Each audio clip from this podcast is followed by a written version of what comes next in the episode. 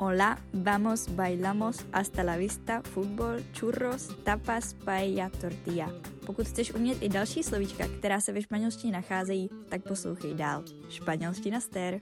Hola, ahoj. Já bych dneska moc ráda nahrála epizodu, kterou si možná všichni, my, kteří se španělštinu učíme a říkám my, protože já se taky učím pořád ještě každý den, eh, můžeme trošičku zvednout sebevědomí a vlastně se přestat až tolik uh, starat o to, jestli něco řekneme správně, nebo jestli jsme někdy řekli nějakou špatnou koncovku, nebo jsme něco nějak špatně napsali a prostě jestli je naše španělština perfektní. Začala bych možná jednou takovou historkou, která se mi stala už před pár lety, kdy jsem v tramvaji v Ostravě potkala uh, tři erasmačky, které mluvily španělsky a nějak jsme se dali do řeči a vlastně a jsme si povídali nějakou dobu ve španělštině a oni než vystupovali, tak mi řekli jako, že wow, tvoje španělština je super, my bychom dokonce řekli, že mluvíš líp než my. A tady bych se chtěla zastavit, protože možná bychom se nad tímhle měli trošičku zamyslet. Já myslím, že i my Češi, když mluvíme naším rodným jazykem, uh, já uh, se do toho samozřejmě taky počítám, často, a jsem expert, abych pravdu řekla, Eh, často um, děláme chyby a teď nemluvím jenom o psané češtině, myslím si, že tam chybuje spousta lidí, ať už, se tý, ať už to se týká mě, mě a nebo třeba SZ nebo měkké tvrdé i. Mnohdy se najde spousta lidí, kteří stále neví, jak se to píše. Myslím si, že uh, i třeba když mluvíme, tak se často stávají nějaké jakoby přeřeky a řekneme něco jinak, než je. Uh, já jsem třeba expert na to, uh, jak špatně použít přísloví, protože mi přijde, že vždycky, když už to přísloví použiju, tak um, mi ten člověk, se kterým jsem řekne, takhle by se to ale vůbec používat nemělo a v tady tomhle kontextu se to tady vůbec nehodí, Teres. Takže um, co se týče používání češtiny u Čechů, tak uh, i my děláme chyby, i my občas něco použijeme špatně a přesně takhle to funguje i ve Španělsku. A to tady nechci zmiňovat to, že Španělé vlastně vůbec neví, jak se jmenují jednotlivé časy, které ve španělštině mají, kterých je, minim, mm, je mimo uh, řečeno 16, jich 16. A uh, oni vlastně vůbec netuší, jak se ty časy jmenují. Což samozřejmě chápu, protože si myslím, že když to nestudujete jako obor, nestudujete ten daný jazyk, tak prostě nemáte ponětí, jaký ten čas ten název má a určitě za to neodsuzuju, ale chci podotknout, že ani Španělé mnohdy neví, o jaký čas se jedná a proč ho vlastně v danou situaci používají.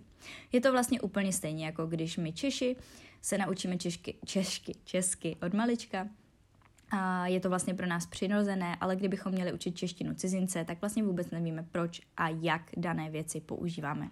No a přesně tak to mají vlastně rodilí mluvčí, kteří španělštinu nemají vystudovanou, ale je to čistě jejich rodilý nebo rodný jazyk.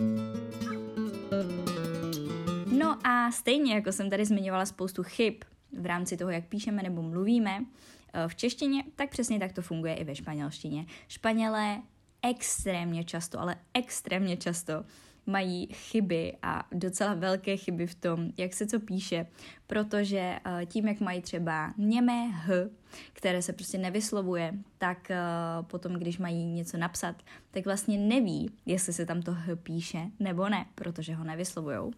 Eh, což je teda taková jako první věc, kterou bych tady chtěla zmínit. Další častou chybou u Španělů je, že zaměňují ve slovech b a v, protože pokud jste si toho možná všimli, pokud už španělštinu nějakou dobu posloucháte nebo si ji učíte, tak b a v se vyslovují velice podobně, mnohdy stejně. A proto prostě potom Španělé mají často problém zjistit, jestli se v daném slovíčku píše b nebo v. Což my jako cizinci máme samozřejmě výhodu, protože si slovíčka učíme trošku jiným způsobem než oni. Začínáme spíš tou psanou formou, než tou mluvenou, jako když se učíte od malička. A tím pádem víme, kdy se co píše, jestli se tam píše h, b, v a podobně. No a vlastně úplně stejně to je třeba u y a dvojitého l, které se obě vyslovují jako j, pokud je to v nějakém uh, celém slově, není to jako samostatné písmenko.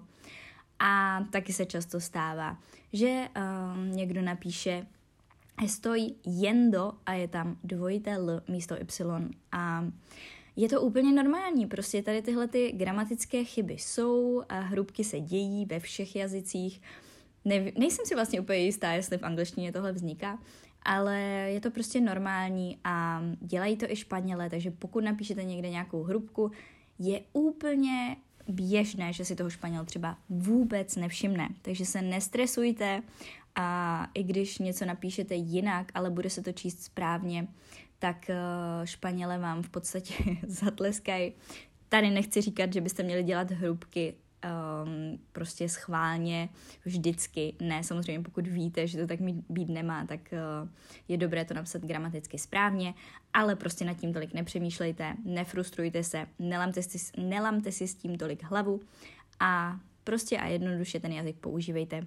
Tak doufám, že vás to při pondělku trošičku namotivovalo a budu se na vás těšit s další jazykovou epizodou pátek, tentokrát na téma návštěva lékaře. Adios! thank you